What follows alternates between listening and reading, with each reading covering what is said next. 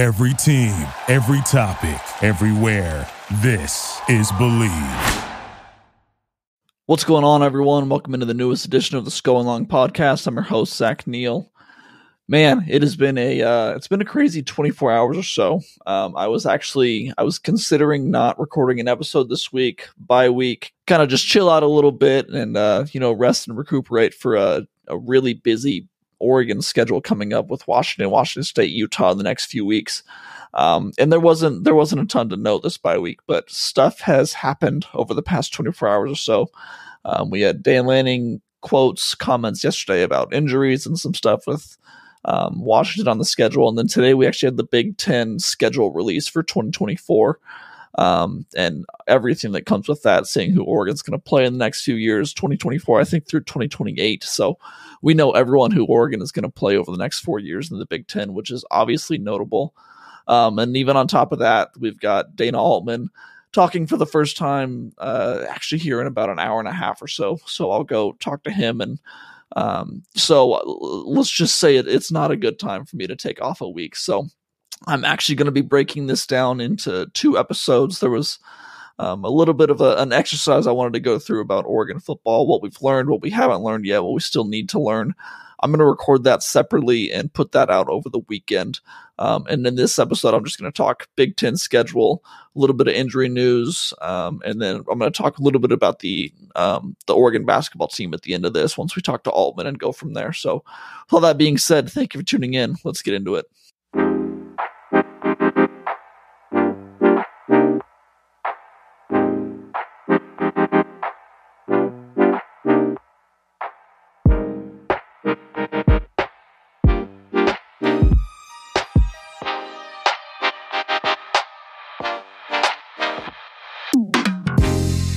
All right, it is a news filled Thursday morning. Um, we got the Big Ten schedule for 2024 through 2028. So I say schedule, it's more of a list of opponents. We don't know the order in which the games will be played yet or the dates they'll be played on, but we know home games and away games, and um, we already knew non conference non conference opponents and everything like that. So I'm not going to get into non conference, but um, I'm just going to go real quick through the 2024 slate um, for Oregon. I'm not going to talk about 2025, 26, or 27 or 28 yet. Um, I'll get into some of my takeaways after I, I break down the initial slate. But just to start things off, in 2024, Oregon is going to host Ohio State, Washington, Michigan State, Maryland, and Illinois. They will be on the road against Michigan, Purdue, UCLA, and Wisconsin um, you know, the number one thing I, I know is the first thing that I looked at when, um, you know, once the schedule's released, I wanted to see that Ohio State game. I wanted to see uh, when they played Ohio State. Uh, we, we had a feeling it was to, if they played in 2024, it was to be at Autzen because, you know, the last time that Oregon played Ohio State was in Columbus, and they were supposed to have that game against them in 2020. It got canceled because of the uh, the COVID 19 pandemic. So, um, you know, this is it's really fun to see that the Ducks are going to be able to host the Buckeyes. All of those, if you remember those preseason cryptic posts between you know Brutus, the Ohio State mascot, and the Duck, both of them like hanging out together at Autzen. those have finally come true. I don't know if you know that happened before the Big Ten expansion happened, so I don't think this is exactly what they were planning. But um, you know, in hindsight, yeah, they got it right. Um, but yeah, I'm just uh, it's it's always fun when Oregon and Ohio State play each other. Um, I know Ohio State's gotten the better of Oregon most of the time in that matchup. They are a career uh, career nine and one against the Ducks, with Oregon's only win coming in 2021 in Columbus. But um, you know, maybe that's that's the only thing that the Ducks needed to get over the hump, and now it could be an actual matchup, an actual rivalry going forward. So that's definitely the number one game that I'm most excited for going forward. A close second behind that game, though, also comes next year. It is when Oregon travels to Michigan and they get to go play in the big house in Ann Arbor and they get to play the Wolverines. Um, it's you know it's hard to project how good teams are going to be in the future Michigan, I feel confident saying, is going to be really good once again. They're arguably the number one, the number two team in the nation this year. Um, almost like a shoe in to be a college football playoff team. They were in the playoff last year. Uh, the Ducks have a, a really solid history against them. They've won the last game, last two games they've played against them, both in, uh, I believe it was both in upset fashion. The last one was in the big house with uh, the old Dennis Dixon Statue of Liberty play, fake Statue of Liberty play, both coming in the same game. So um, I'm just, I'm incredibly excited as a media member to get to travel to this game and to get to go watch a game in the big house. I mean, this is one of the most famous stadiums in the nation, one of the most famous venues. It holds more than 107,000 fans, which is almost double the size of Autzen Stadium. Autzen holds 59,000, 60,000 with some standing room. So, um, you know, you almost double that and you get the big house. Um, this is this is going to be interesting to see. I mean, Oregon can travel as many fans as they ever have to a game. And I don't think it'll really make a dent in the size of the Michigan fan base there because this is such a massive stadium. But um, for any Oregon fans who were excited about traveling to, to games next year in the Big Ten, I think this has to be the one that you schedule. Um, this is the one you have circled because this is going to be an incredible atmosphere, an incredible game between hopefully two top 10, top five ranked teams. Um, you know, depending on when it comes in the season. But man, I just I can't wait for this one. It's going to be so much fun to watch. Staying on 2024 before we move on to uh, to later years, I'm also very excited to see this uh, Wisconsin versus Oregon rematch. This one's coming um, at Wisconsin, so it'll be another away game for the Ducks. But um, some pretty fun things have happened between Oregon and Wisconsin for Oregon fans over the past years. It's safe to say the last two times these teams met, it has both been in they've both been in the Rose Bowl and they've both ended in victories for the Ducks uh, in rather dramatic fashion. I mean, there was the what was it the 2013 Rose Bowl where you got the Darren Thomas, DeAnthony Thomas, uh, Chip Kelly days. That was fun. And then the Justin Herbert Rose Bowl in 2019, 2020 was a lot of fun as well. So um, a year from now, it appears the Ducks will be going to Wisconsin, facing the Badgers in their own stadium. That's going to be a, a, very thrilling, thrilling environment to play in. Um, you know, this when you look at the Big Ten landscape and the Big Ten teams, Wisconsin's one of the biggest rivals that Oregon has because of that Rose Bowl history, and because of what's happened when they've played each other. So this is going to be a really entertaining game, a really fun game. Um, Wisconsin's got Luke Fickell now as their coach. He's a really, really good coach. He's got them headed in the right direction. Um, it's it's too early to say whether or not they're going to be a really good team next year, whether they're going to be top twenty five, top fifteen, but they're going to be a really they'll be a solid and well coached team. So that's not a game that it may not be at the top of the you know the top of the list of games that you want to see or teams that you want to play the teams that are most dangerous but it's going to be a good game and there's there's just so much history between these two teams that i'm really excited to see that one. Speaking of entertaining rivalries in the big ten we also get another rematch between oregon and michigan state next year. Um, that's a rivalry that you know those are two teams that know each other very very well at this point they had that thrilling game um, as ranked opponents against each other in 2014. Uh, that was in Autzen Stadium. That was uh, Marcus Mariota's Heisman year. I remember I was I was working as an intern for the IMG radio at Oregon during that game, so I was on the field for all of the games during that season, all the home games at least. That was probably one of the most electric atmospheres I've ever been in. Um, the whole stadium, the whole town really was just buzzing all day long. And it was kind of before, I guess you could say it was before Oregon got that monkey off their back that they couldn't beat the big teams. Um, Michigan State was considered a, a, really big team coming in, and there was just doubt that the Ducks could get it done. And when they finally did, and they won that game on the backs of Marcus Mariota and Royce Freeman, there was just such a relief in the stadium, in the city afterwards. I, I'm going to remember that game for a long time unfortunately, then you had the the 2015 game in East Lansing between Oregon and Michigan State. That time, you had Vernon Adams as the quarterback. He suffered that hand injury. Uh, they they lost the game right at the end. It was a very close game. Um, Oregon went on to have a relatively frustrating season that was marred by injuries, mostly because of Adams' hand. Um, that season actually ended in the the Alamo Bowl loss to TCU, which I I don't know why I brought it up. It feels like I have to every time I think about that game because it was so tough. But um, then back on a high note, Oregon next time they played Michigan State. Last time they played Michigan State, they beat them in the Redbox Bowl.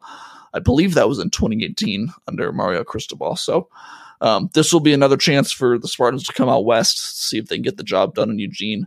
This time they'll be doing it with a new coach at the helm. Uh, Mel Tucker was fired a couple of weeks ago, so we'll see who um, who's coaching them, what they're looking like next year. All right, let's look ahead to um, to 2025 and beyond. The biggest thing I've circled past the 2024 season is in 2025, Oregon is going to go to Penn State. We finally get that trip to Happy Valley, and I am fingers crossed, hoping, praying that this is going to be a whiteout game.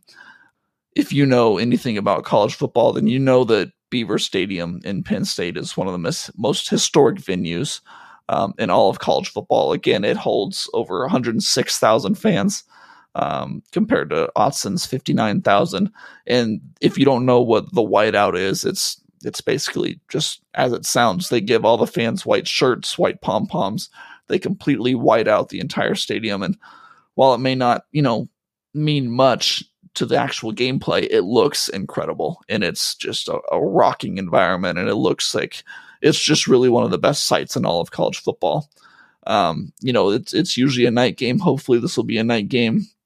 Um, I I can't wait to see this. When I wrote earlier, um, when it was announced that Oregon was going to the Big Ten, I wrote about you know the teams that I most wanted to see Oregon play and the venues that I most wanted to visit in college football now. And Happy Valley was up at the top of the list. I've I can't wait to go to this game and to go travel to Penn State. It's a long trip. Um, I know it's it's a lot of these trips are going to be tougher for fans to make because of travel expenses and stuff like that. But I think this is one of the few that will be incredibly worth it because Penn State is a, a sight to see, um, especially when that team's good, which they have been for the past few years. They project to be for the next few years under James Franklin with Drew Allar at quarterback. He's a young, incredibly talented quarterback. So um, I've I've got this one circled on the schedule for sure. I cannot wait to see this game in Happy Valley. A small note in um, 2026, Oregon goes back to Ohio State. They will play in Columbus in the Horseshoe again. Um, you know, it's that's not a, a huge deal other than the fact that it's Oregon playing Ohio State, which is always going to be incredibly fun. But this is another one that I've got circled because I have to say that after going to that game and covering that game in 2021 in Columbus, um, I think to this day, that's still the most fun I've ever had doing this job.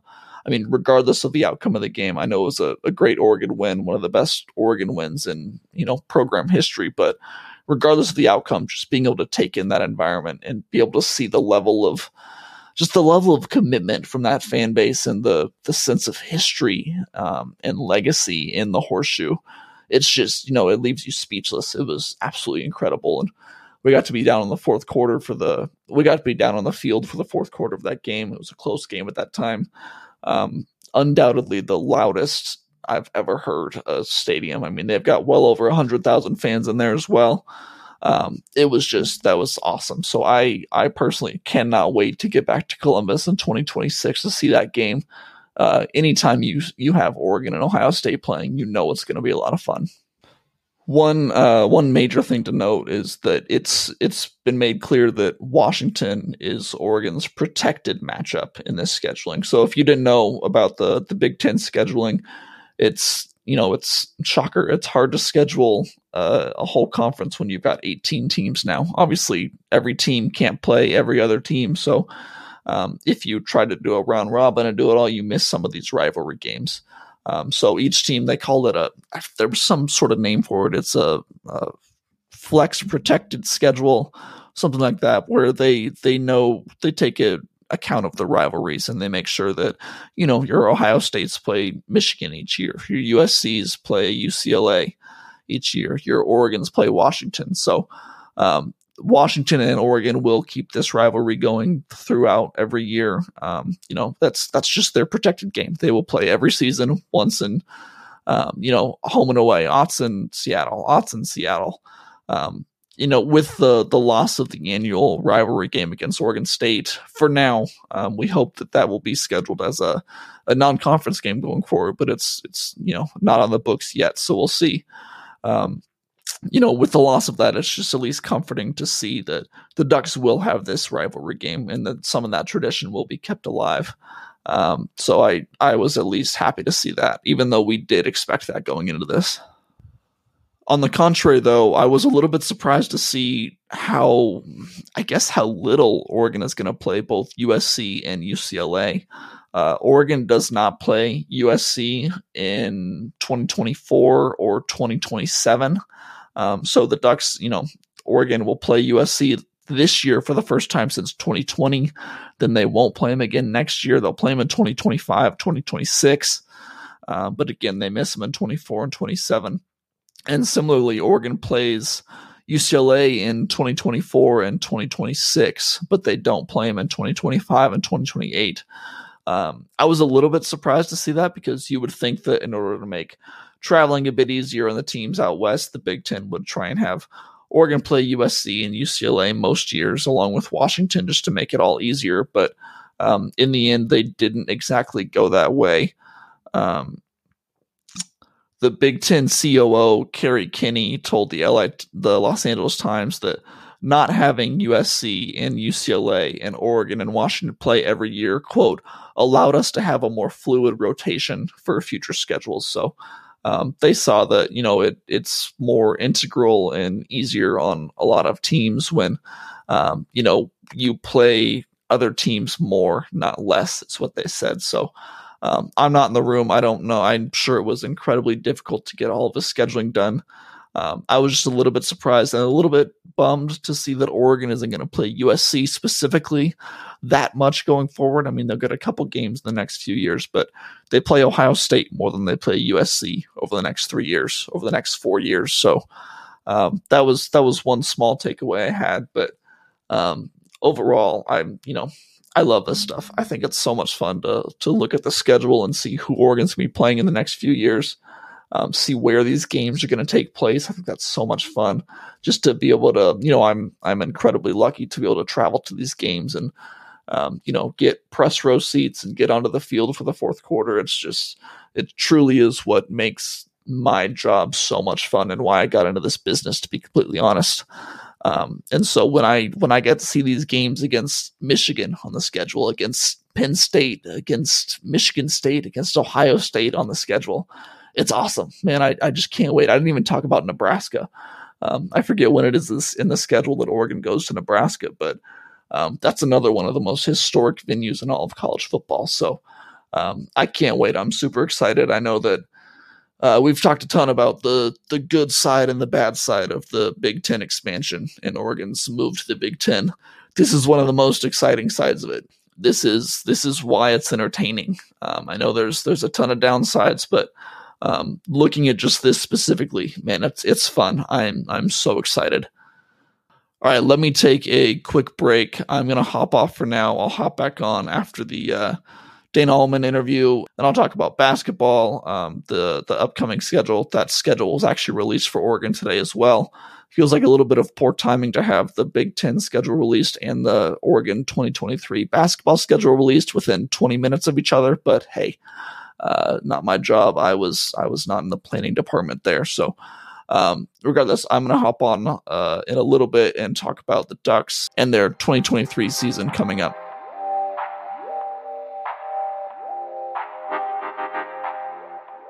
All right, real quick before we get into the basketball news, there's a couple of uh, just injury notes that I want to touch on before we uh, move on from football. Um, Noah Whittington, we talked to Dan this week on Wednesday for the first time. He said that Whittington is not expected to return to the field this season. Um, that was unfortunately the um, that was a thought. We knew that was a possibility after uh, it makes more sense after hearing what Dan had to say immediately after that injury. Um, you know, he said that Noah's going to be down for a bit. Obviously, we didn't know how long that was going to be, but he really just wanted to offer his thoughts for Whittington, and you know, he was telling telling the media and the fans that uh, everyone in that locker room is really, really feeling for Noah, and they were really bummed at the situation. So while we didn't know how severe the injury was, we can feel confident now and and know that you know it is it is out for the season. That's the expectation.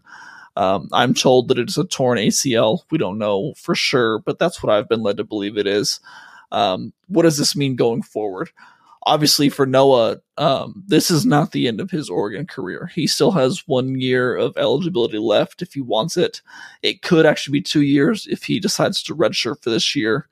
Um, he has played in four games this year. He's really only played in three games, but technically he got one snap um, on kickoff in that game against Portland State to open the season.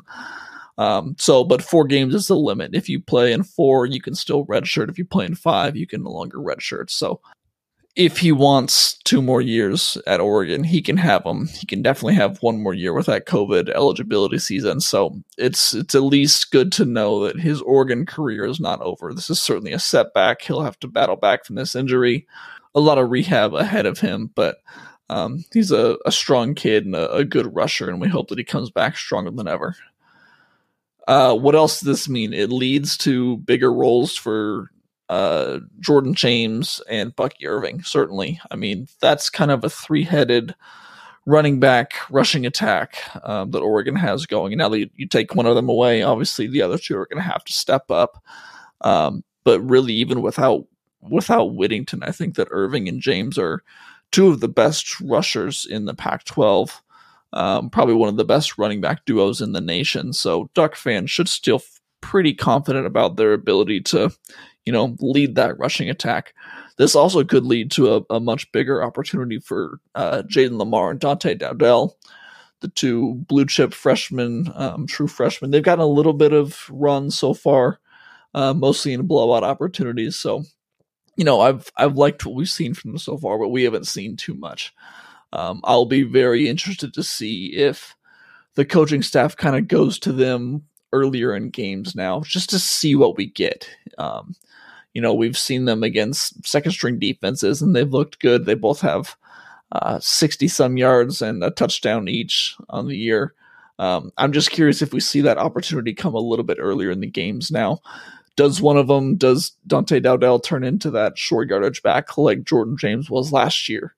Um, you know, do they get small little opportunities to prove themselves earlier, not in blowout situations? That's something we'll have to see going forward.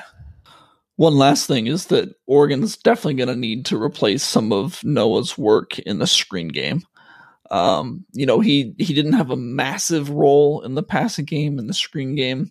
Uh, more of that was handled by Bucky Irving, but Whittington did have I forget what it is. I don't have the stat in front of me, but I think he had seven or eight catches for around 80 or so yards. So it's not nothing. It's something I'll be I'll be interested to see if they try and get Gary Bryant or Tez Johnson more looks. Um, kind of those slot wide receivers. Get just get them more looks in the screen game.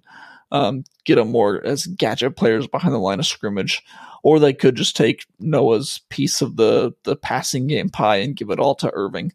Um, so far, we haven't really seen any any passing game work from Jordan James. So um, I don't expect that to come from him, but that's just that's one other area where I think that Oregon might need to step up, have other people step up in Whittington's in Whittington's absence. One other small note before we get on to basketball is Khyree Jackson, um, the Oregon cornerback, who's arguably probably Oregon's I would almost say most valuable defender right now. He's been incredible on the outside. Um, he got hurt at Stanford in the first half, didn't play in the second half. He is back practicing. Um, Dan Lanning said yesterday on Wednesday when we talked to him that he looks okay. He was practicing, had a really good day for them on thir- on Wednesday. Um, I I'm told that he you know he could have played in the second half, but was held out because you know they didn't really need him to play in the second half, and they could they just kind of got an early jump on the bye week. Um, and so he he should be fine. Um, they will certainly need him against Washington. That's the best passing attack in the nation, three of the best wide receivers in the nation. So um, having Jackson healthy and able to play is definitely going to be a huge, huge help. All right, with that, let's turn it over to some basketball news kind of continuing the trend from the football stuff we just talked about, it sounds like injuries are once again a bit of an issue going into the season for Dana Altman and the Ducks. We talked to him. I talked to him a couple hours ago. Um, his first media availability of the year. You know, it's it's so funny to to talk to Dan Lanning and how hyper and energetic he is, and he's just. And then you go you talk to someone like Dana and it's it's a lot more laid back, a lot more relaxed, a lot more soft spoken, and Um, the safe to say that the interview took about 20, 25 minutes when, uh, you know, the same substance that he said what we would get if we got that from Dan, it would be like maybe a three, four minute interview. So um, it's just very, very different. I, I, love this time of year that um, when you get that mix of basketball and football and you just kind of see the differences in these head coaches. It's pretty fun and um, interesting to say the least. But back to injuries, Dana said that um, they've been dealing with several kind of nagging injuries so far this fall. Uh, true freshman Mookie Cook is expected to be out until mid November with an ankle injury.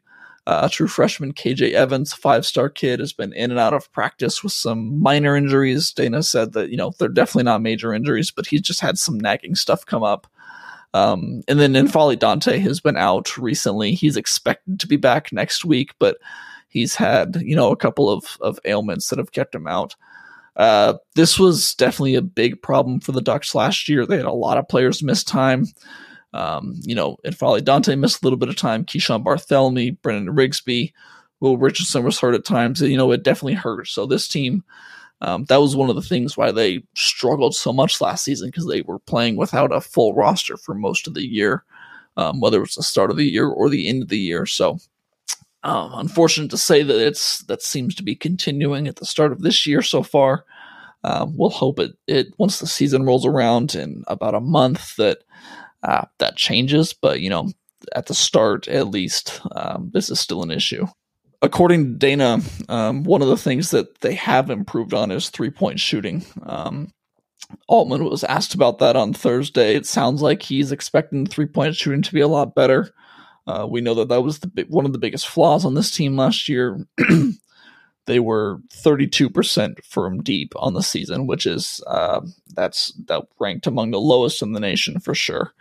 Um, one of the things that Altman attributed that to was the fact that they did not get those full seasons from Jermaine Couisnard or Brennan Rigsby or Keeshawn Barthelemy, and that you know when you have a disjointed season like that, it's going to interrupt your flow and interrupt your percentages a little bit, and you're going to struggle to get into a rhythm like shooters need sometimes. So he expects with those three back healthy as the returners that three point shooting will improve.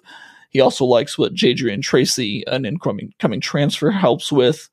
Um, and then he he also noted that incoming freshman five star Jackson Shelstad was a really good three point shooter at the high school level. Obviously, it changes a little bit at college. The line's back a little bit further. The defense is bigger. Um, but he was a good shooter at the high school level, and and we'll see if that can translate to college as well. One other thing that Dana pointed out was Nate Bittle apparently looks really good this year. Um, he is he had a really strong finish to last year. He really came on in probably the last month of the season or so. Um, really started to kind of break out a little bit, like a lot of people were hoping he would. Um, he apparently looks really good and has been working really, really hard this season. Dana says that he's put on some weight, but more than that, he also he's just kind of matured as a basketball player, and he's kind of settled into his game and and knows what he's good at, knows what to do, and knows where to go, and just knows how to be a, a college basketball player. So, I think that that's incredibly encouraging for the Ducks. Um, we know that this kid is is super talented, former five star kid from Crater um, if he can break out and have one of the seasons that we expect him to, along N'Faly Dante, um, and just have those two big guys down low and keep them healthy, I think the Ducks could be be really good and probably meet or exceed expectations. But um, that's a lot of ifs right there. So we we need to wait for the season to start and see if first of all we can get everyone healthy. But um, you know, you like a coach pointing out one person in particular, and Nate Bittle, someone that I think that Oregon fans have been really, really holding out hope for because he's an Oregon boy. Um, and he's got a lot of talent. He just, if he could just realize that talent and um, put it all together, I think he can be really good.